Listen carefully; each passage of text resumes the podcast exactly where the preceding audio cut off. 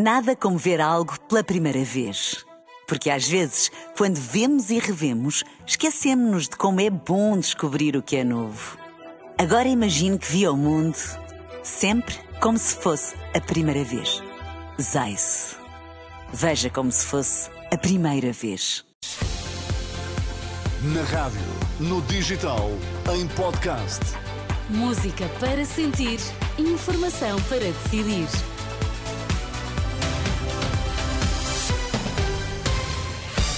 Cristina Nascimento, bom dia. Quais são os títulos em destaque? Domingo de chuva, nesta altura, quatro distritos sob aviso amarelo. Na política, o PS apresenta este domingo o programa eleitoral. A esta hora, recuperamos o essencial dos debates da última noite.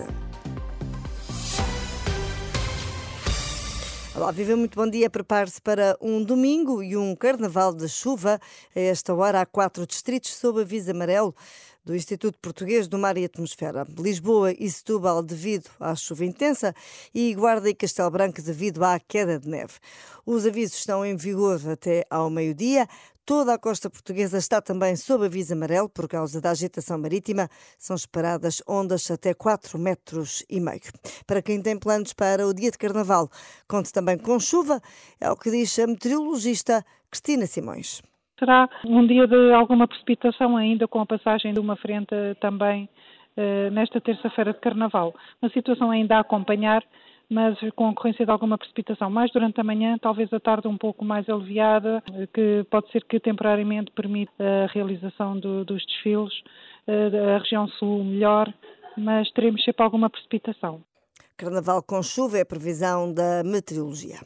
O movimento Ação Ética alerta para as dificuldades no acesso à saúde. Em entrevista à Renascença e à Agência Eclésia, o médico cardiologista Vítor Gil afirma que as listas de espera são demasiado longas e alerta para os riscos elevados caso muitos portugueses deixem de ter sistemas de seguros. Para nós é absolutamente indiferente se os Estados têm exclusividade disso ou não têm exclusividade disso. E, pelo contrário, a procura de sinergias, a procura de complementariedade, a procura da tal subsidiariedade parece-nos importante porque não nos podemos esquecer de coisas como, neste momento, mais de 4 milhões de portugueses têm subsistemas ou têm sistemas de seguros. Sim. Se de repente esses 4 milhões e tal, calculo sejam quase 4 milhões e meio, chegassem, aterrassem todos num serviço público absolutamente estatizado, se calhar afogavam ainda mais do que está. O médico cardiologista Vitor Gil, do movimento Ação Ética, é o entrevistado deste domingo da Renascença e da Agência Eclésia para ouvir a partir das 10h30. E a União das Misericórdias Portuguesas considera insuficiente o financiamento revisto, previsto na área dos eh, cuidados eh, continuados. Em comunicado enviado à Renascença, o Secretariado Nacional da União das Misericórdias diz que os valores são insuficientes para fazer face aos custos em 2024 e sublinha que cabe ao Estado financiar as misericórdias e não às misericórdias financiar o Estado.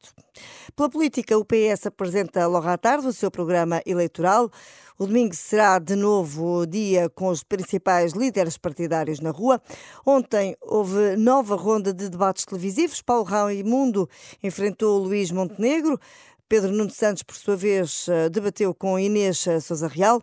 Um dos muitos eh, temas foi a localização do novo aeroporto. O secretário-geral do PCP, Paulo Raimundo, defende que não pode ser a dona da Ana a decidir a localização. Para nós está arrumado, o Campo Tiro de Alcochete, para nós está arrumada essa solução. Há uma coisa que é preciso ter claro.